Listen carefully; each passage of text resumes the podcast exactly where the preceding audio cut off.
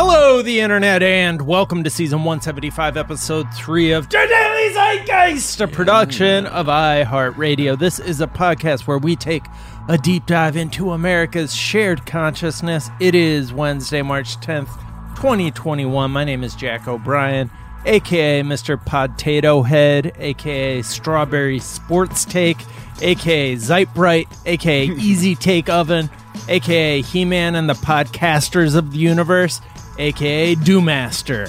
Uh, the Viewmaster is still out here. Oh, yeah. uh, yeah, yeah. Cycle. Yeah, that- exactly. It is a reference to uh, Again. yes, always the the number one podcast for uh, references to the Cremaster cycle. Uh, I, uh, yeah, that's it. Oh, that is courtesy of Christy Yamaguchi. Man, I'm already lost. I'm, we're in the AKA, the part that we do every single episode, and I'm already lost. Uh, th- those uh, 80s toy inspired AKs, of course, courtesy of the one, the only Christy Yamaguchi man. Uh, and I am thrilled to be joined, as always, by my co host, Mr. Miles Gray. Living in America. Try not to die. Just want vaccinations. Living in America. Check to check. In most situations. I said living in America. Wow! Racist motherfucking nation. Okay, and you know what? That's Christy Yamaguchi main as well at Wow, Waffle hitting House. for I the see cycle. Yeah, the Cremaster cycle even. Who knows? Who knows what he's going Guys, for. it's going to come up at least another dozen times. Uh, get your big go cards ready. Um, And then you will realize Eric Wareheim, not that great of a music video director. Is he ripping off Matt Barney? I don't know. Hey, you said it, not me. Um, that song, by the way, brings me back to uh, my days watching Rocky Four on VHS. Right on the soundtrack, right? Uh, it is on the soundtrack. It actually is the song uh, that Apollo enters uh, his uh, match against Ivan Drago 2. Uh, James Brown performs it live, and there are uh, dancers there. And at one point, uh, you can like see one of the dancers' butts. And I, I used to pause that because I was a horny like six year old. Uh, Whoa, it's butt. whoa, it's a butt. Um, In an 80s movie. Yeah. No way. that's that's where I was at before before like my favorite character gets murdered. I'm still like, whoa, a butt. uh, spoilers for Rocky Four if Uh. anybody's not familiar. Uh, but we are thrilled to be joined in our third seat by the brilliant and talented Rafael Shimunov. Welcome. Hello, hello. What's up, I man? did not bring my own theme music like Miles, That's, Oh, all right. that's fine, That's you all know. But we'll just ta- we'll take those dulcet but I would like I would like one though. Yeah, but you're bringing the atmosphere with the with the bar that you're recording from. Uh, yeah. So far, the best Zoom background I've seen in that, like, you've matched the lighting in your camera with the lighting of the photograph. So it does, for a second, I honestly thought you were like the mayor of a bar who just gets to use it as an office now. Which is appropriate for the zeitgeist because everybody is feeling, you know, it, it seems like everybody's like ready to get back out there and uh, breathe in each other's faces. I don't know how. I don't know how they are, uh, but the photos seem to indicate a very uh, extreme uh, energy for that. yeah. Um. Where are you at right now, Raf? I'm in the kitchen, Ah, uh, in the aka the bar, which I use on on meetings to like tone things down. Like people Yeah. people automatically tone down when they see a bar. They don't take what they're saying as seriously as they normally would. Shots, shots, shots. Are you Um, what, uh, West Coast, East Coast? I'm in Queens in New York. Okay, yeah, we got just a few days in a row now. Getting Yeah, yeah. love from the East Coast. Mm-hmm. Um, and you you were telling us another secret that you have for Zoom meeting backgrounds the the Bob Ross. Oh yeah, I did a video of Bob Ross painting uh, so that people can keep track of how excessively long the meeting is by the time he, he finishes an entire painting. so uh, that that's been an entire landscape right there, Honestly, and you're this could still have been an- talking. this could have been a meeting, and it's also apparently enough time for Bob Ross to paint a masterpiece. Right. Uh, all right. Uh, we are going to get to know you a little bit better in a moment. First, we're going to tell our listeners a couple of the things we're talking about. Uh, we are going to talk about the January Sixers, uh, those other Sixers, uh, not from Philadelphia. Yeah. Uh, I'm sure some of them are. Uh, you know, there's going to be like a shitty jersey, like throwback jersey in Oh, about yeah. 15 years. of course. And I just thought of it. anyways, they continue to uh, impress us with their entitlement and arrogance, and just for being so revved up about wanting to uh, fight for their version of this country. They they seem to be new here because they they they're expecting uh, some some treatment. Uh, in prison that is not typically given in these At ever at all that we've ever Ever, ever. uh, we're going to talk about the DSA doing work in Nevada. We are going to talk about Piers Morgan storming off uh, the set of one of his shows and then storming off the uh, permanently. yeah, but storming permanently off the staff at that show. Uh, we'll talk about that royal response that Breitbart is treating like, oh shit, they clapped back. Yeah. Uh, uh huh. Starting to starting to see the sides now, aren't we, with this whole thing? The Interesting. parallels. Interesting. Uh, studios are starting to move some release dates forward. We'll talk about that. We'll talk about uh, the front runner for the next James Bond, or the guy who just took over as the front runner on betting markets, which is a thing. Uh, we'll talk about Biden's bad dog who bit somebody, uh, and that's being treated like a news story. Uh, all of that, plenty more. But first, Rafael, we like to ask our guest what is something from your search history that is revealing about who you are? Uh, the last thing I searched was a hourly salary calculator, where you could Hourly take an income of a year and break it down to an hourly rate, Nice. so you could see where you are. And I did that because um, Andrew Yang is running in our city, and he's Right. he's calling it uh, a. He didn't say universal, but he's calling it a basic income. What he wants to give, and it comes down to ninety six cents an hour. That's really like the dream that he's offering. Oh, Yeah, that's not a, that's not much of a anything. Yeah, it's a little over a Metro card. Like it's a little over what you need to buy a Metro card. I mean, but hey, you know, like when when you're balling like that, it's hard to know what poor people need, as we can tell from all of the people with wealth trying to solve income inequality and wealth inequality. Like, yeah, I don't know. I think 96 cents an hour if you're doing nothing, that's pretty Right. baller for a poor Right. person. Yeah, and that's especially uh, problematic when you realize that they're going to try and use that to replace uh, all sorts of social programs that actually people use and need. Dude, Yeah, he's- wealth, he's just actually- the wealth distribution, man. You know what I mean? He's actually on these libertarian, like almost alt right, but libertarian um, YouTubes, nodding his head when they actually say that this is a great way to get rid of social services. So, in a way, it's a trap, and Mm. and he doesn't say it, but you could see him nodding his Nodding. head. And I've I've Right. questioned him directly about it, and he he refused to re- to respond, saying that he just has to convince all the people, like that he's like playing them. But I feel like he's playing me. Right. Mm, yeah. He I had mean, it's hard to hard to say like you give a fuck when you're like not with fifteen dollars minimum wage either. Right. Like I don't know how you how you can say you occupy these positions too, but you're like, oh, but but hell no to fifteen dollars an hour. let's let's be real here. It's like, well, I'm I'm I'm I'm the only thing that seems to be consistent is that you want less for these people. Mm. And it makes sense who his campaign leadership is. They're actually venture capitalists from like the Bloomberg school, like literally the people who um, just won a victory against the app drivers in California. Mm. um, and are bragging about how they're you know they don't have to treat those drivers as workers. Um, right. Yeah, that really bums me out. Like uh that I was talking about that mayor from Stockton, California, Michael Tubbs, who's like super talented and was like uh messing with the universal basic income like experiment.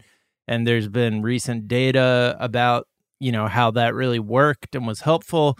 Uh, but he was Team Bloomberg in the primaries. And it's just like, yo, what? I'm sorry, what?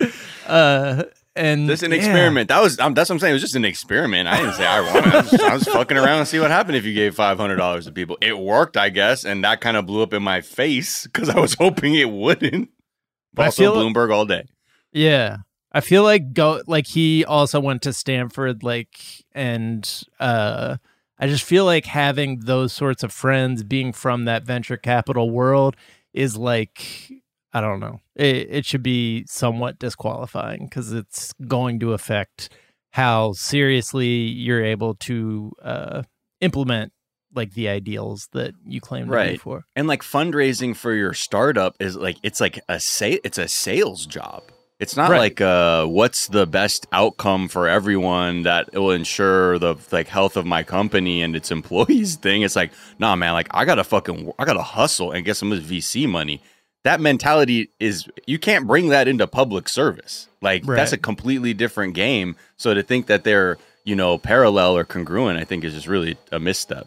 Uh, Speaking of Andrew Yang, like, has there been a satisfactory explanation for that uh, bodega video? The quote bodega in quotes, uh, but that's not the main issue. The main issue is that he doesn't seem to know how, like, what a banana is or how a banana like comes in bunches. He like picks he he picks up a bunch of bananas and thinks just that like he's so confused by the fact that it's connected to other bananas and it's it just suggests a level of like being from a different a parallel universe that uh I, I I have not been able like I've watched it multiple times and I've yet to be able to kind of make sense of like how how that was confusing. Unless he was just like you know so focused on being on camera that it was just he he he He's- got He would be our first AI mayor if he, he, he, he immediately responded to the criticism. There was like one tweet that said like a real bodega is where your shoulders touch both ends of the the, the aisle, the- Yes. the, the Yeah. shelves. And his next image was in another bodega where he literally his shoulders touched the next things. He was like, wow I adopt, you know. I have I have addressed your concern and uh, yeah I have optimized Bodega software. the UI experience has been optimized for Bodega interactions. Oh, uh, yes, Bodega Cat. I will now look lovingly at it. I love and- Bodega Cats. And we've all learned what AI does when it's created within a, a racist structure. Oh, yeah. letting it on its own just makes racist AI. Right. And I'm not saying he's he's racist or anything, but yeah, the way AI, AI, is works, dangerous. though. An AI mayor is dangerous. yeah, if you put racist ingredients in the AI, it's going to come up with something racist. The AI doesn't figure out how to be like, I don't need that part. right uh what is something you think is overrated oh, definitely pie. Pie is completely overrated, and it's it's. Cake all day. I could I could go deep into this one. yeah, you cake I'd- gang or we, we you hear this all the time. I so like Yeah. pie is a lie. Uh, it looks pretty. It like smells wonderful, right? Right the- but the moment you actually use it, it crumbles it, it- into into a mess. and my question to all the pie lovers is simply this: If I handed you that mess, would you eat it? Like after it's no longer a you know like a triangle. Like you wouldn't eat that slop. That's someone because that's what it immediately becomes the moment you use it. It's it's like getting a Cadillac, and the moment you get out of a, a, a showroom, the, the literally the moment it just becomes a pile of Cadillac parts. it's, it's the worst thing. Pie is the worst. The only good All pie, yeah. The only good pie is cheesecake. cheesecake all right Wow, so it even has cake in the name. will you Like, okay, grant see me key lime from. pie will you grant me key lime pie that kind of keeps its shape Key lime Uh, is, is is in the good range of the of the thing, and I think it should follow cheesecake and drop the name pie because what about of the shame of being associated. So, and so essentially, anything that can maintain its structural integrity after being served on a plate is uh, passes your test mostly. If Pretty it much. becomes an amorphous blob after just It's- one it's fork, more about the trick you know like it's it's Yeah. a trick it's like this beautiful thing and then the moment you use it it's completely like the Yeah. universe Got it. breaks it doesn't even really like it it seems like it's doing a bait and switch on what utensil you should be using like that that that is some like You an apple pie blueberry pie like you need a spoon for that shit you need a swiss army knife because you don't know what right all right, what's your favorite cake, Rev? cheesecake. Well, it's so, so cheesecake. I'm not sure if it's a cake, but I think it's a pie. But cheesecake is the best thing in the world, and really, you know, it's it's the best because the, the ingredients are so simple, and yet you you can have a cheesecake, a different cheesecake every day. Right. Um, it's and it's it, it's as promised. It comes to you as promised. I like I like I have issues about um I guess promises. You know, I think I have to go deeper with this with my Right, with, my, with my therapist. But yeah, You trust issues with pie. I have trust issues with everything that I'm diverting to f- pie. I think. Right, are you right, a exactly. are you a cake fan like birthday cake type stuff like sheet cake? Do you I like the base down. of the cake, not so much the creamy overdone stuff on the top. But wow. Okay. I grew up my fondant? my babysitter in my whole childhood was a master cake baker. So I grew up with Damn. cakes the size of me that she would prepare for like bar mitzvahs and weddings and wow. um, so I've had my fill of of cake. So what about okay? So You've earned you- your anti uh, pie. Say it like that's some superhero origin shit of like the guy who's like anti pie. right. I grew up with a master baker. cake saved I my call life, man. I ate cakes the size of my my fucking life, guy. You don't know. fucking talk to me about this shit, homie. Was born in this. You really playing it. Um, uh, again, I have to ask because it's an important question we always ask around cake conversation is fondant. How do you feel about fondant on I don't know enough about this. I have to Google this. It's just that like real hard shit they Nobody put on likes the fondant. outer layer of cake. Like if you need really nice like formed cakes and things, it's like the thick icing. Uh, It's like what it, it feels like icing that's been through a microwave like 300 times and is just like the it's like the icing that Oh, gets yeah, stuck the- to the bottom of a shoe or something. I know what I know what this is. I just looked at the images and it's it's that it's what makes those cakes look like so It's a lie. clay. That's Yeah. also a lie. Exactly. It's Fondant the biggest a lie in the cake game. Uh, Mhm. Yeah, for sure. I love key lime pie though. Uh, I love I love a good graham cracker crust with some key lime pie. But, but Uh, cakes but have it gone is so basically a cheese cheesecake. cakes have gone really far. Like when I was when I was a kid, and the baker Elena, who was who was raising me, um, she used to just go and buy toys from the toy store and put them on the cake rather than create like He Man. Like she would literally put a He Man figure on the cake, Oh, and it was it was amazing as a kid. I had Yeah. a He-Man birthday cake that had just the plastic chest plate. like it was just like He-Man's like torso as a piece of plastic on top of the cake and then like the face was I had a Jack, Thundercats. one day you'll be a man. Today we're only getting a chest. Yeah, exactly. I had a Thundercats cake, but the the Thundercat logo was so janky. Like I just remember being all bummed out as like a four year old. I'm like, man, this ain't gonna look like no fucking Thundercat Yeah. shit. Like you couldn't get a sticker, and yeah, because I remember too, like to- cake toppers would be like those really terrible, like injection molded plastic things. You're like, yo, this is not Batman. I'm Right. sorry, bro, but that is not Batman on your cake. That's some other shit. And to hear that Elena was going out there, out her way to put the fucking legit toy, like it speaks to my, you know, just tortured child heart who wanted to see the real thing on the cake. Yeah. It's beautiful. Uh what is something you think is underrated? Underrated. That's a tough one. I'm us- it's it's it's harder because it's it's this you have to have a positive outlook on life. like overrated, you could just you could just throw a coin in the air What and is it? whatever it lands on. You could be like, that's overrated. Right. Underrated is is This tough coin one. is underrated.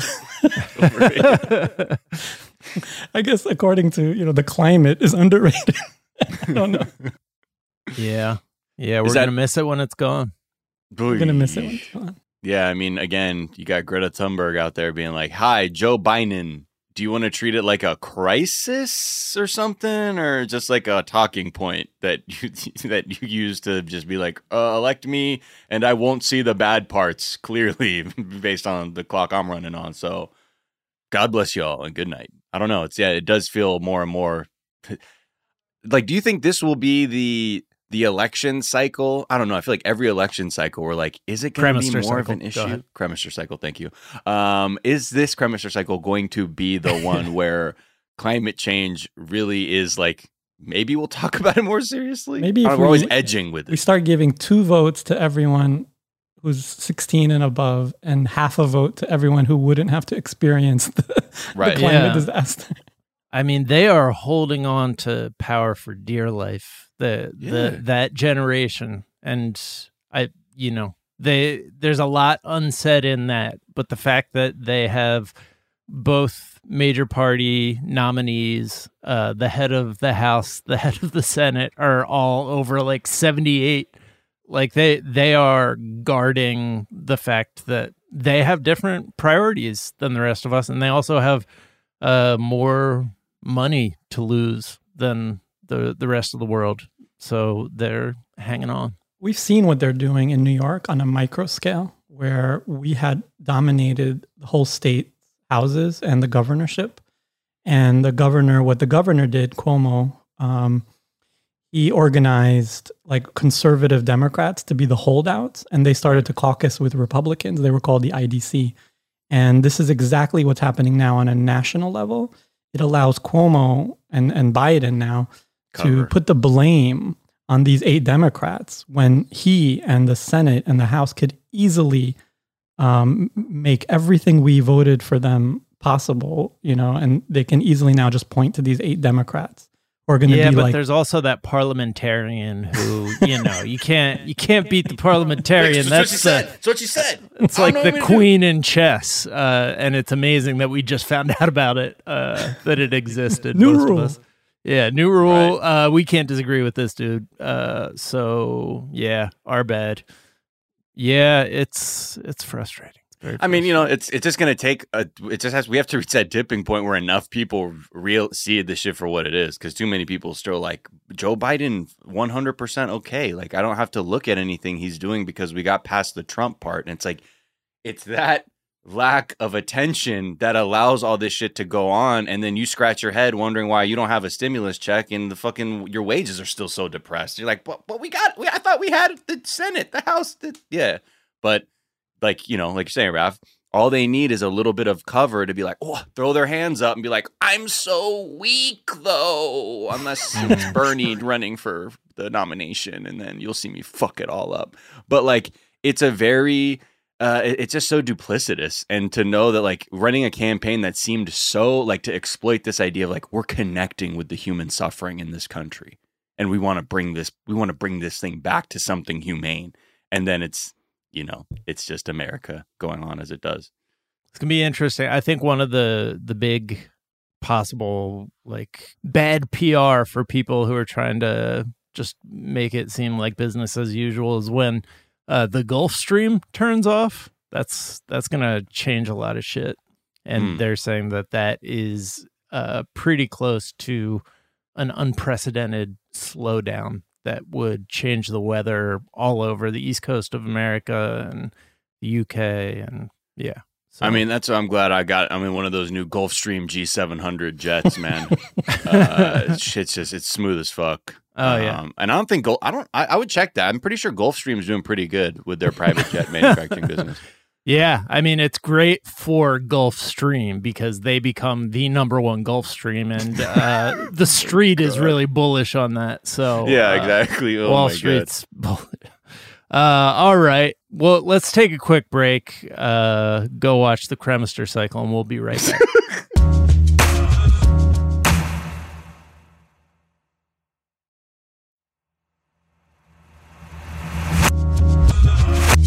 and we're back. And the January Sixers uh, continue. Your starting guard. Your. January Sixers. I do like who would be the starting five? I mean, obviously the shaman is Embiid, yeah, um, Trump at the Trump running is playing point guard. yeah, Q Shaman, I don't know. Is he like a small forward? yeah. Actually, maybe maybe Trump is Embiid. Uh, this is Bigo is wi- center. Bigo's I- at the five. the Arkansas dude who had his feet Right. on Nancy Pelosi's desk. yeah, Um, yeah. either yeah. way, I mean, that's- up because he's all- for real posting up. I mean, yeah. So this whole story it keeps evolving, or not evolving. They just there are more ridiculous stories about the arrogance Keeps going and in a entitlement. straight line. Yeah, I don't know what I thought it ended. I thought it was over. What the heck's going on? Um, so we talked about Federico Klein last week, who sounds like the off-brand underwear designer, uh, but is actually uh, was a Trump State Department appointee. And how he was arrested for, you know, assaulting officers with a riot shield and other violent crimes and, you know, felonies. But either way, now that he's in custody, uh, he had some concerns about the conditions at his like hearing. He told the judge, quote, I wonder if there's a place where I can stay in detention where I don't have cockroaches ca- crawling over me while I attempt to sleep. I mean, really, I-, I really haven't slept all that much, Your Honor. It would be nice if I could just sleep in a place where there were not cockroaches everywhere, Your Honor. Your Honor, uh, cockroaches much? That's what it sounds like he's like being like sarcastic. Um, Your Honor, Um, I'm Your a Honor? power user on TripAdvisor. I could fuck this whole thing up with one review. Okay, so think about it before I before I leave a review in this courtroom and the detention facility here and wherever it was. I mean, wow. Okay, uh, because we've seen this this whole sense of like, but I'm white. Don't treat me Yeah. like the other people. There's Yeah. two justice systems. That's why I stormed the Capitol because I knew that. And now you want to treat me like every other person that you brutalize with your fucked up legal system? Hell no. So I mean, oh, like, look, Right. if Q Shaman got organic food and the other lady got to go to Cancun, and the judge was like, "Yeah, you can go on your Cancun trip." I mean, honestly, he might be in the St. Regis by tonight. I mean, obviously, as a society, we should not be putting people in cages where uh, cockroaches crawl over them. Uh, period. It's just wild that the only times we hear about it is when it happens to Jeffrey Epstein or, or uh, somebody who was trying to overthrow the government while employed by the government. Right. Um, Basically, then- Republicans. If it happens to Republicans, we hear about it. right. The other one is there was another guy who was at the at the Capitol that day. He was arrested at JFK because he attempted to flee to Kenya. On the Oh, tw- word? so on the 24th, he flew to Kenya, and then the Kenyans deported him last week. They're like, "Wait, what the fuck? No, uh, bye, go." And then the FBI just got his ass at at uh, JFK. But again, Things that uh, these are the kinds of uh, op- like like you know solutions doors. that these people think will work. And the other man who was arrested, this guy, he was a business owner from Montana. So Mm. yeah, Isaac Steve Sturgeon. hmm Uh, yeah. I've I've read uh, about this guy. What what would you learn? I mean, it just reminded me of like in Queens we have a lot of like racial because it's so diverse. We have a lot Right. of like racial tension everywhere. Yeah. And I'm used to seeing white racists do white racist stuff, then run home to co-op like black culture for their enjoyment. So like in this case, Isaac Sturgeon or whoever he is, right. he did his like white racist stuff in Capitol Hill, then like co-opted Africa. like Right, just right. like basically he was like, I'm going my directly to the source. Here's my Costco card of white supremacy. I wanna I wanna get Kenya. I need to go back to the cradle of life. You know what I mean? Fucking get down. You know, you feel me, my Nubian kings and queens. Like, wait, what, sir? I'm sorry. Huh? But anyway, fuck Barack Obama. Wait, hold on. So, no, no, this is uh, uh, it's yeah, it's just so confusing. It must be exhausting. But again, uh, he they've found their way into the the wonderful embrace of the FBI. Mm. Uh, I do wonder if he was going over there to like on some birther shit to try and Or like Montana sounds like you're a big game hunter, and maybe you could uh, pretend you're like, oh, I'm gonna do like I'm gonna go kill African things to blow some steam off from Right, the right. insurrection. But because like that feels like a you know um, like I know there's a lot of big game. Like, what was the other story like in the beginning of the Trump administration? Some like big game hunters from Montana and stuff going to wherever. But yeah, could be it. I don't know. But either Hmm. way, didn't work. All right, let's talk about some positive news. Yeah. The DSA and progressives, or the DSA helped progressives sweep Nevada's uh, party leadership votes. Yeah, fucking full blown. The Nev- the Nevada Democratic Party they had leadership role elections, and I'm just this is a nice story because we talk about all the fucking time the constant roadblocks the establishment throws down to prevent any actual substantive change or progress legislatively, policy wise, and it's so fucking frustrating because it's like these are legit solutions. They're not these fucking make believe things that make your donors be like, that sounds woke and doesn't affect my business. I love it. Versus ones where it's like, no, fundamentally, we have to rethink how any of this, anything like that obviously obstructed. So this start this the story kind of starts in 2016 with the Bernie supporters who began organizing for the primary run while you know at the time then you have Hillary Clinton big D Democrat politics. That means Harry Reid is involved who is like the god MC of like Nevada Democratic politics. Like so you had these two sides.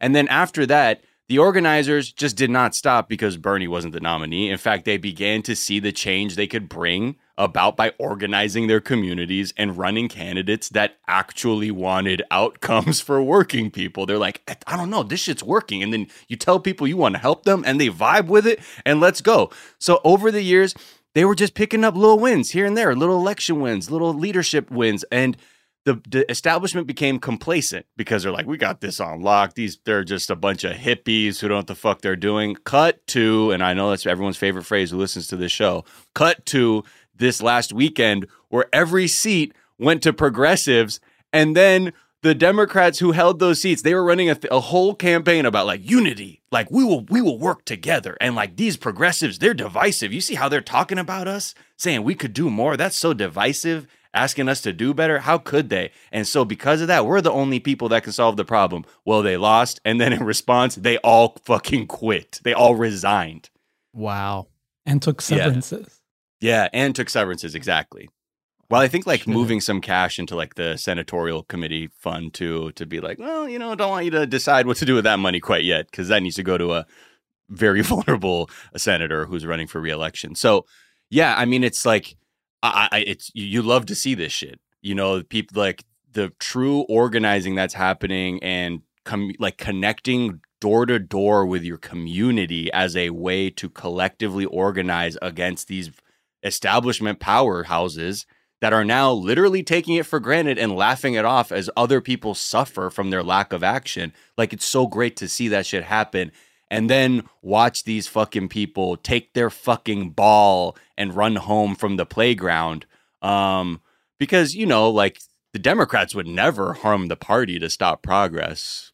You know, ever we've never seen that, or maybe there Right. was. I don't know. I just have a headline there, but from the New York Times, it says Democratic leaders risk well willing to risk party damage to stop Bernie Sanders. Okay, yeah, maybe that is something they do. Oh, right, right, right, right. They're not right, right. fucking with progress. Is there something unique about Nevada? Because I mean, I I was very encouraged after the Nevada primary uh, over a year ago uh, when Bernie Sanders won, and everyone was like, "Oh shit!" I think that is right around when that headline came out. Yeah. Oh, it was where they were like, "Fuck this! we're gonna find a way to take him out."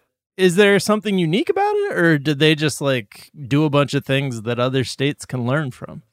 Both, I think. I think Yeah. um, the Democrats ignored the Latino community there, and for, as as granted. And Bernie really, I, I volunteered there with uh, Make the Road Nevada, um, and we did things with DSA there and others. Um, and really, when you knock on those doors, people were surprised that you're knocking on their doors. Uh, the big D Democrats weren't knocking on their doors. Uh, we were.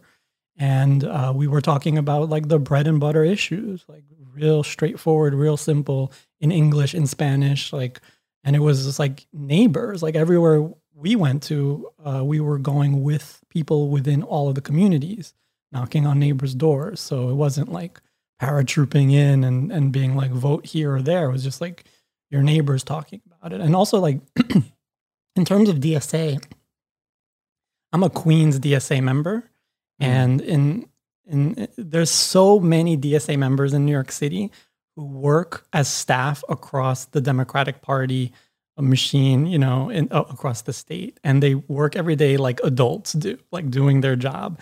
And they, in during their job, yeah, they nudge their colleagues away from like Republican funders and some played out ideas, um, and you know, minor things like you know, no forever wars, taxing the rich, but uh, they do it because things. they believe in their ideas. So, so seeing some corporate Democrats flee their jobs out of an office now led by progressives in the middle of a pandemic when your community needs you the most, uh, just says a lot. You shouldn't be afraid to come to work with your Right. ideas unless you don't believe in your ideas. And there's a lot of a lot in the corporate wing of the Democratic Party who don't believe in their ideas, but they get very get paid very well to act like they do. Right. Yeah. They Yeah, because I mean, they know objectively, like you're gonna, you're not gonna be able to go to bat for a corporation when the when you're putting the issue on the table of who is, go- how are we going to help these people? And if your take is somehow tied to, well, I mean, that's just that's just gonna be anathema for like these corporate donors. and Blah, blah. Then it's like then we've you've lost because we're trying to solve. We're not trying to solve how we get rich people to be okay with helping poor people. We're trying to solve how we help the needy. Yeah. That's the first, that's the primary objective. These other things, you're putting secondary and tertiary considerations as the primary to completely obscure this discussion. And sure, yeah, there could be things about how you get it passed and things like that. But don't worry, don't fuck that up now when really we're trying to be like, how do we solve this? How do we cure this? Yeah. It's it seems like there's a lot of cynicism disguised as realism in the Big D Democratic Party. And cynicism that is very convenient for them because that's the way that they know how to get the money. Uh, there's an existing system that's built up to, you know, that they that they have taken the time to learn and figure out how to manipulate to to play the game. But uh, that that doesn't mean that that system that they learned isn't killing us. You know, I regret every single time I say Big D Democrat because it's it sounds like such a cool thing. Like, what's up, Big D? Versus like it should be just like Crooked D or something. right, But I don't know what better term to use to just Big say ass the dick establishment. Democrat. yeah, yeah, big D energy, you know what I mean? no, uh, just the fucking the washed old people, Right. They just just wa- just washed. Your takes are washed. You're so behind. Like Right. the new shit is we, understanding, coming to grips with the reality that there is such a violent inequality, not just in this country, across the world. But fuck it, we live here, so let's figure out this motherfucker first. Um, that has to get sorted out. And if you can't even put your first step to be like, I acknowledge that, then it's Right. it's washed, baby. That ain't that's not what we need right now. We need people who go, yeah, it's fucked up. So what are we gonna do to help people? Rather than like, well, you know, Mm. like we, we gotta consider like what what's gonna happen to like the insulin manufacturers too, though. If if we start, you know, having standardized pricing or something like that, that could really cause a lot of problems down the road for their shareholders. and I golf with them, so Right. uh, that and I am weird. a golf ball. uh, who's a lobbyist, and you're like, "What the? F- where are we? Oh, America! Hi." right.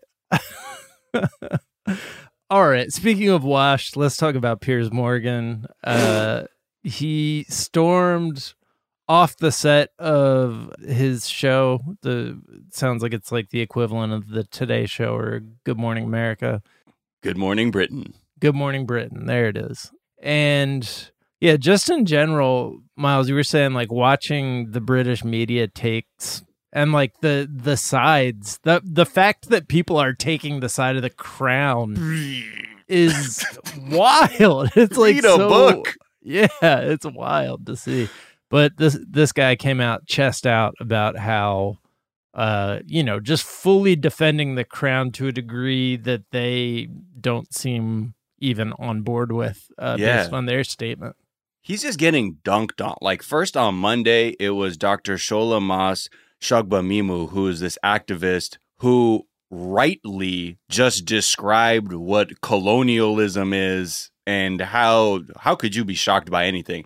And she's on the sh- like she's been on the show frequently, like going head to head with Piers Morgan because she's the activist who's a person of reason, and then he's a conservative, just racist scumbag. So everyone gets to watch these two people fight over an argument that shouldn't even be having uh, t- be taking place. But this is the first time. This is when the first the dunks began, and he was starting to get a little tender footed, tender headed uh, with all the treatment. Um, and I'll just play a clip when she was like, "You really think the family that was rooted in colonial? Never mind." about the suicidal thoughts and the help and support she needs. And then you sit there hammering on about how the royal institution is not racist. Are you out of your God-forsaken mind? No, you know Or what? is it I that find what you you're saying no about the Queen Have actually you disgraceful. history? I find what you're saying. let me finish. You're entitled to your Let opinion, finish. Shola. I find. Sorry, no, I'm allowed to respond to what you've just said. Institution Is rooted. Listen, you might learn something. Hey. The royal family as an institution is rooted in colonialism, white supremacy, and racism. The legacy is right there. So you are now surprised that a comment would have been made by several members of the royal family about how dark Archie's It's not skin is. several members, actually. No. Okay, so we get it. Don't talk about Stonewall Jackson like that. Don't Right. talk about Robert E. Lee like that. How dare you? Like what? Like it's weird because they're having this weird reckoning with their fucked up institution of monarchy and like being like, "Oh, is this like their is this their George Floyd or Confederate monuments moment?" Cuz they're being like everyone else is like, "Yeah, isn't that a statue of somebody who was like, we we're dying for slavery?" Right. you know, and and and people are like, yeah, but you know, like we're not gonna talk about it until like you have to be like, hold on, this is a statue commemorating somebody who was trying to uphold the violent institution of slavery. And then you're like, right, yeah, we should get rid of that. And now we're like, they're having this conversation of like the monarchy. Okay, this this this institution stands for I like actually kind of like all of this shit if you really think about it. Like, so it's kind of cringe, baby. Um, and he's just like off of it. Um, and then the second one uh, is from Alex Beresford, who is the meteorologist on the show, and uh, he's a man of color. And he also was like, "Yo, I'm I'm not gonna lie, Piers. Like, you're fucking you've been foul with it. Like, and but then takes him to task on a very uh very specific uh element about Piers Morgan's relationship to Meghan Markle. He walked behind his mother's coffin at a tender, tender age in front of the globe. That is going to shape a young boy for the rest of his life. So I think that we need to all take a step back. And I understand that you don't like Meghan Markle. You've made it so clear a number of times on this program a number of times. And I understand that you've got a personal relationship with Meghan Markle or had one, and she cut you off. Mm. She's entitled to cut you off if she wants to. Has she said anything about you since she cut you off? I don't think she has, but yet you continue to trash her. Okay, I'm done with this. No, no, no. Sorry, no. Oh, uh, do you know what? That's you can track him, maybe not my No, no, no, no. See you I'm, later. I'm being. Sorry, can't This do this. absolutely diabolical behaviour. You, he, I'm sorry, but Piers spouts off on a regular basis, and we all have to sit there and listen. 6:30 to 7 o'clock yesterday was incredibly hard to watch. Yeah.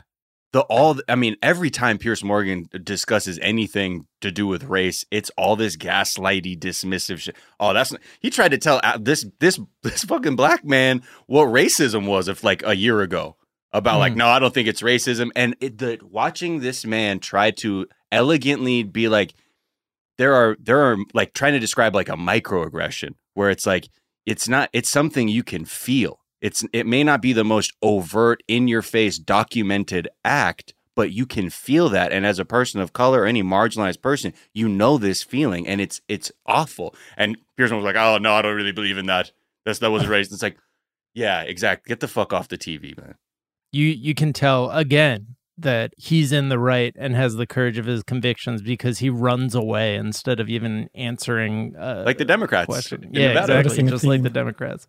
Piers Morgan is to Meghan Markle what Ben Shapiro is to AOC. It's like this weird stalkery, like, why don't you talk to me? why don't you debate me? Right. You're freaking me out, fool. Like, honestly, lose my number. oh, okay. I see what's going on. So yeah, now he's done. So he's permanently off now, right? Right. Yeah, yeah. So he uh after after that happened, it was announced by ITV. I'll just quote from their uh something that was posted on their their website. Following discussions with ITV, Piers Morgan has decided now is the time to leave Good Morning Britain. ITV has accepted this decision and has nothing further to add. And then their article goes on to say the announcement comes after broadcasting regulator Ofcom launched an investigation after it received more than 41,000 complaints regarding comment made by the presenter following Harry and Meghan's interview with Oprah Winfrey. So he's saying he resigned or he quit, but I mean the the tone of that is certainly uh, the tone of someone who just had to fire someone for cause. Well, yeah, and like Piers Morgan, he stormed off because he reached that he reached that point where your your duplicity is actually become volatile and can explode because you can't you can't hold both things to be true. You can't on one breath be like, I mean, George Floyd was murdered in a racist event and talk about you know about racism, but then you can't for a second look at a, a colonial history of Britain and understand the the racist just implications, overt racism or sub whatever level you want to find it at. It's there, baby. But you can't do that. So then he was suddenly at this point where he's like, the queen good, racism bad, right? Because I have I can't say racism good, but then also colonialism is queen, but colonial is also race. Oh, I'm out. I can't. No, Mhm. they're not gonna catch me fucking drooling from my head on this one. All right, let's take another quick break and we'll be right back.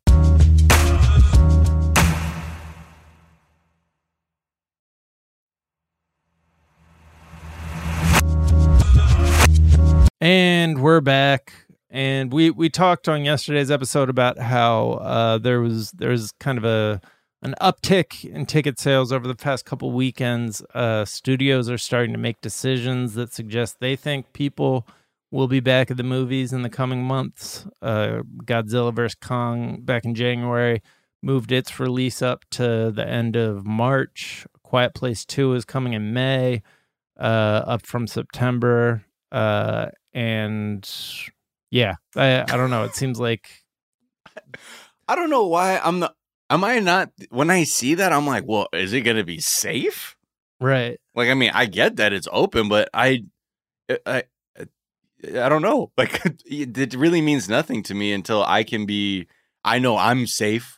That others are safe. That it's not a high risk thing to like just be like, you know, as much as I want to see Godzilla vs Kong because that trailer looked tight as fuck. Mhm. Uh, but I, I, I want to also be safe. hmm I don't Yeah. I don't know. I mean, I I guess it would be easy enough to stay masked up during a movie because you're not talking to anybody. So you're not gonna eat popcorn? Oh, I can't eat. I can't drink my You diet could, or they- my you could walk Coke. in with a mask full of popcorn. Right, There you and then go. go It just slowly scoop it. gets closer to your face as you eat through it. Yeah. Is there an industry yet for like ridiculous movie safety PPE? Like to be like the fucking like the air the pneumatic popcorn feeder that will like blow popcorn into your mouth through your like shield mask. I don't know. Yeah, it just blows it up like one of those money grabbing uh things. Yeah, that, and like, your tongue, like. Yeah. It's like a tube and your tongue, like whatever it can stick to in the tube, like you get that little Yeah, popcorn. you get to keep that. Yeah, Um, see, it's fun, and then you look like a creep when you're trying to watch a movie. One of the movies that I'm waiting to see if it gets moved up is the next Bond movie has been complete for a while, starring uh starring Daniel Craig and what people people thought this he wasn't even going to be in this one. People are assuming this is going to be his last Bond movie.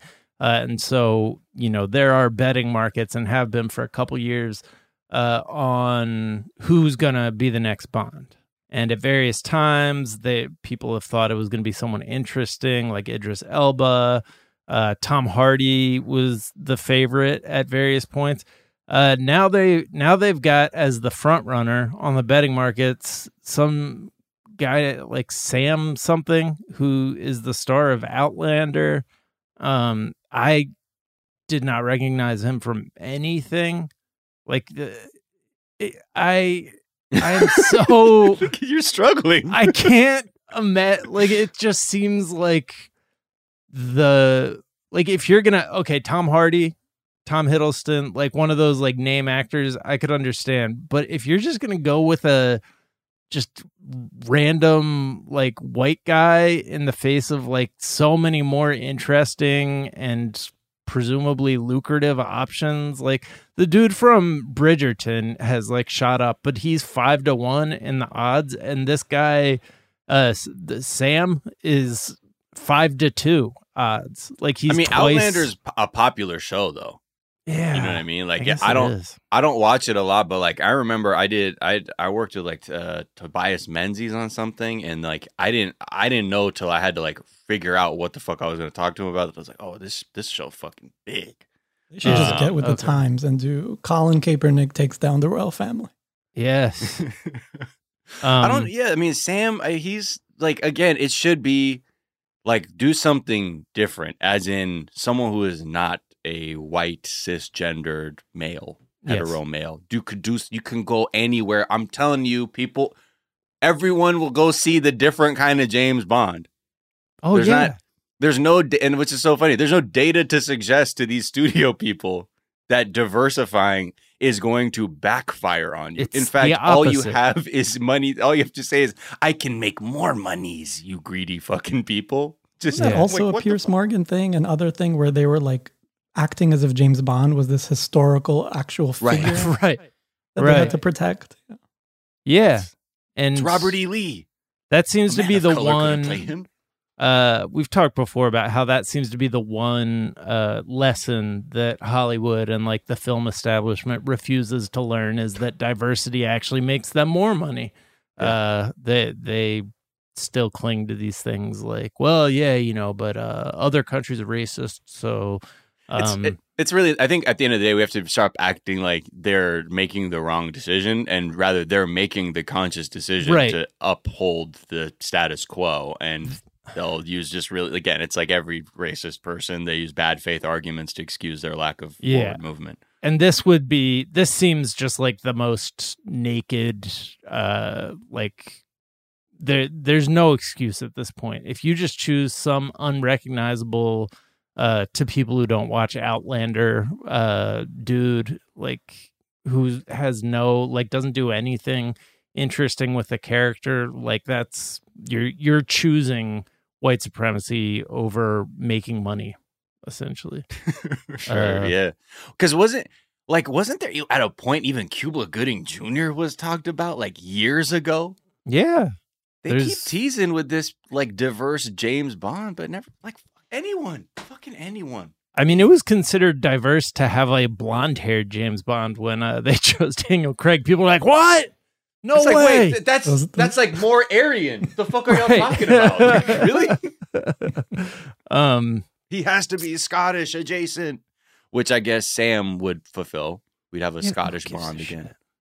um, I, I'm team uh, handsome dude from Bridgerton. That he would be I- good. Dude, that dude can't even fuck. I'm sorry, but I don't think he can be James Bond. Just because he was pulling out and Yeah, just there the was a pull out game was weird. I'm just like, I don't know. I I, I like I like someone with a little more edge to him.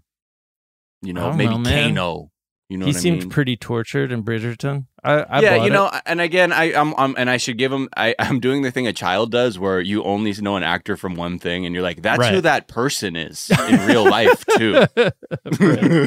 so yeah, I'm sure. Look, honestly, I'm not gonna fucking get in the way of anybody. Just do something different, please. Right, That's right. all I ask for. yes. Um. All right. Let's talk about. Uh, oh wait, quick question. What have y'all been watching all of the new Bond films? Because I honestly fell off after like maybe the one where they were wearing like Dio de los Muertos masks and like one of the things. I was like, okay, I'm off this. That was the last one.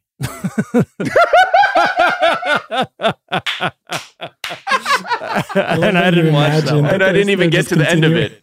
Yeah, I just stopped it on the plane. I was like, nah, nah, whatever. Yeah, Well, that was the last one. Okay, I think so. Yeah, and, And I, I didn't think I missed see the that one. one. But is the one before that with Javier Bardem? yes, yeah, Oh, that damn, one was that's- good. I thought the Skyfall. That's Skyfall. Yeah. Yeah. cool. and then I didn't see the last one. This one though is by uh Fukunawa or uh Cary. Is that right? Fukunaga. Cary Joji Fukunaga. Yeah. Yeah, he's uh directing this one, so I'm I'm I would see this one for sure. See, and then Oh. that's how they get you because they're like, well, the director, you know, Yeah.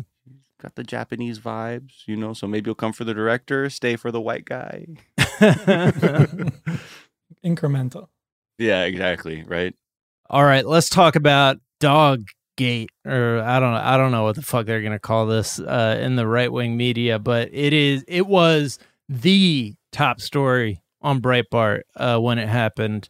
President Biden's dog bit someone and had to be uh, moved to a different location uh, because yeah, and I mean this is you would think actually like my main takeaway from the story is, not the uh you know uh full of shitness of the right wing media because like that is a given at this point. My main takeaway from this story that uh our writer jm submitted is that like there must be something about being a dog at the white house that just turns you into a complete asshole because the the record of dogs biting so he's pointing out in this article like this happens almost every White House. Like Obama uh, took lots of shit because his dog, uh, right before he left office, his dog Sunny bit one of Malia's friends on the face. Uh, which that's no joke. A dog bite on Whoa. the face. Like I know people who had to have uh, reconstructive surgery for dog bites on the face. Like that's that's no joke. Uh, Yeah. George W. Bush's dog Barney bit two people, a uh, a PR person for the Boston Celtics and a reporter. Uh, the Jenna Bush Hager described the dog as a, a real jerk, Oh no. which you know is serious. Uh, yeah, that like bringing like the conservative white woman language saying a dog's a real jerk is like that person mauled that dog mauled like nine babies. It's a it's a monster. And then you go back to FDR. Uh, he had a German Shepherd like Biden, named Major like Biden, so that was clearly not accidental. Uh, he bit four people, including the British Prime Minister. Actually, ripped the seat off his pants. No, like a fucking cartoon. yeah, like Benny a Hill. cartoon. Uh, reporters at the time made a big deal of the fact that they were just like, ah, it's uh, Germany attacking Great Britain because it was a German Shepherd, and the, you know that that was the big, the big thing back then. Big Uh, tension. and You know then the story. No, no. and then Teddy Roosevelt's dog Pete uh, routinely bit people who displeased him, including naval officers, cabinet members, police officers, diplomats. Uh, at one point, he chased the French ambassador down the halls of the White House, caught him, and tore again tore the backside of his pants off. Uh, Okay, hold on. Is that really now? Now this sounds like a weird bit, and we're we're, we're getting like hyperbolic. with, like- Historians are just Snapple like- caps. right? right. Historians are just fucking with us. Uh, I don't know. Every two two times a dog's ripping the butt off a dignitary's pants, like some kind of like it's truly like a comic strip where the most embarrassing thing is like the dog bit his butt and the and his underwear was exposed. Hee hee hee. but I do Um, wonder. the you know- sad untold story here. is that it's it's the one dog, uh, Major, who's young, who did the biting, but it's two dogs that are be that got deported from the White House. It's because of Major. So there's an older dog, Champ, who's like an old man, and he's paying the collective, you know, Ugh. punishment for for for Major's uh, uh, accusations. right. That's some This is- bullshit. Yeah. Accusations, because that's what they are. Right. exactly. I don't see is there tape Unconfirmed. These are allegations, and honestly, shame on whoever he snitched on that dog. There should be But- there should be problems for that person.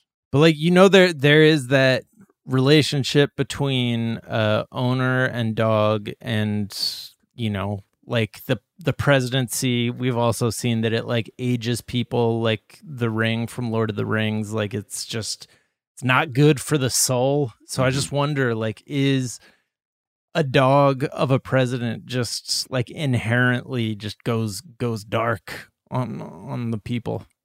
Right. Yeah.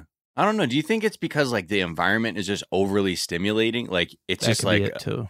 or I don't know. I mean, I don't know how the residential quarters work of the White House and where dogs live or don't live, but I felt like if I'm picturing the show The West Wing and a confused ass dog being like, Right. "What the fuck are all these people doing?" Like, ah, just like a lot of walking people. and talking. The dog just trailing behind. And also, like everybody's going to be differential to the dog, and so that's probably not the the best thing in the world. Yeah, dog. like you know, the dog's shitting on people's stuff and they can't say anything because it's Right. biting his dog, and they're like, "This motherfucker shit all over my." I'm gonna. I swear to God, I'm gonna punch the dog if this does if it Right. happens again. They're like, The it shit was in the shape of the presidential seal. Like I, I can't do anything about it. But yeah, it's just uh, it's, yeah, the dog probably house. assumes that the dog is president, like because it doesn't know any better, and everyone's Oh, just right. being like, "Yo," like just treating it like it it runs shit. Uh, Right. Yeah. and it's like, where's the nuclear football toy that you can play catch with me in the in the rose garden with? Right. And we don't have like because uh the media didn't you know fully report honestly on on presidents before Nixon basically. We we don't know how many presidents actually how many of those presidents were actually biting people. So Mm, that's always fair. a possibility too. Well, I think we got all our Cremaster cycle references in. I Yeah. think we're uh, we're good, Raph. it's been a of pleasure. uh, having you on uh, TDZ. Where can people uh, find you and follow you, man? I'm at Rafael Shimunov on Twitter. Um, and, you know, I work with, right now, I'm, I'm just doing my thing there. Yeah, tell tell the people what you do. I'm an activist. I organize right now uh, local elections and also um, holding Amazon accountable on a range of, of different things that we want them to be accountable for, from climate to worker justice um, to small businesses and monopoly. Right. How many didn't what was like the number of warehouses that were opened up during the pandemic in New York? It was something just like explosive, right? It was like six warehouses or something like that. Yeah, it, it, they yeah Bezos over twenty years made a certain amount of money that he doubled during the pandemic, personal Right. wealth. Um, so there was this, you know, uh, the profiteering, but also at the expense of the workers. So right now in Bessemer, Alabama, the workers are pretty uh, amazingly organizing for a union Mhm. um, and it has Amazon a little scared, and Bezos a little scared, where um, they actually convinced the city to to help them against it because uh, the the organizers were waiting for people at red lights to give them pamphlets, and uh, they convinced the city to shorten the duration of the red lights so that the organizers couldn't um, share their information. I mean, yeah, I mean to be fair to them, I mean, I from from Jeff Bezos' perspective, these people are trying to make it so he has less money. You know? Yeah. So that's freaky to me. Personal I'm attack. gonna- like what the fuck? Like it's so sti- It's completely you put rational. it on paper. You're like you're you're wasting the fucking time to be like maybe this might cause car accidents. Who fucking knows? Because we're changing the street light times. But I don't want people knowing about their attempt to unionize. Is there a tweet you've been enjoying? Oh, I have a classic favorite, a recent classic favorite by um, uh, this Twitter account called Accidentally Left Wing. Oh, and I love it that. just retweets things that are accidentally left wing. And this one was not so much accidentally left wing, but it was genius. It was uh, it was a screenshot from a newspaper, uh, the UK Independent, and the headline was Billions of insects are having gay sex accidentally, says scientists. Research su- suggesting insects who engage in homosexual acts have mistaken their partner's gender. And to me, I'm just like, um, it makes me like wonder who who's in denial in that question. Right. Like the researchers. Like, Okay, I, I see the data, and, and Right. it must be a mistake because otherwise I would have to reevaluate my whole life. or like the bugs, right? Like, hey, we was just wrestling, Doc. Don't mind us. yeah. My very firm Interviewing a bunch of closeted like bu- bugs from the fifties. Yo, that's amazing. But I'm gonna get down to the, you know, I'll send you guys the update. I'm gonna get, uh, I'm Get gonna research bottom of this. yeah. Yeah. Uh, Miles, where can people find you? What's a tweet you've been enjoying? Find me on Twitter, Instagram at Miles of Gray. Also, the other podcast, 420 Day Fiance. Uh, we're there. We're on Twitch, uh, doing stuff over there too. So check that out.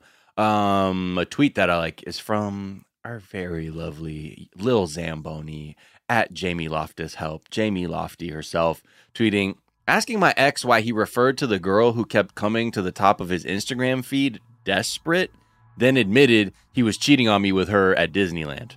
An Oprah interview.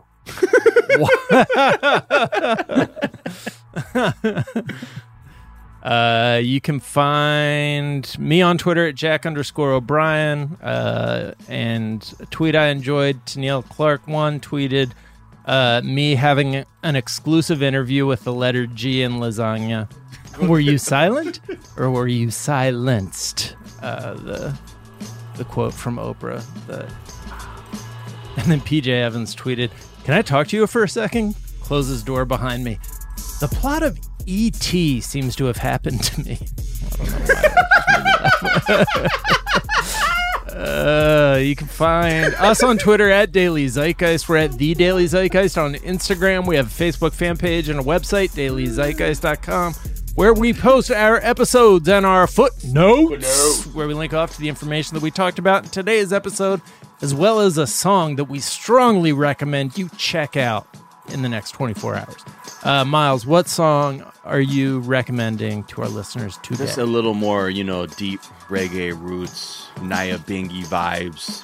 Uh, this is Count Ossie and the Mystic Revelation of Rastafari, and it's called Sam's Intro, and it's just, it's just vibes, baby. If you like, if you like a little just deep bass, uh, a little syncopated drums, and some delay, you're gonna like this one. Hold on to your butts. Oh yeah, Hold on to Uh, maybe this can be butts. the new Bond theme uh, when they bring that new Sam oh yeah, something guy. Sam's Heughan. yeah. Heughan. Uh, Making it up. Yeah. Go check out that recommendation. Mm-hmm. Again, lost at the part that I do literally every day of my life. uh, the Daily Zeitgeist is a production of iHeartRadio. For more podcasts from iHeartRadio, visit the iHeartRadio app, Apple Podcast, or wherever you listen to your favorite shows. That is going to do it for this morning. We're back this afternoon to tell you what is trending, and we will talk to you all day. Bye.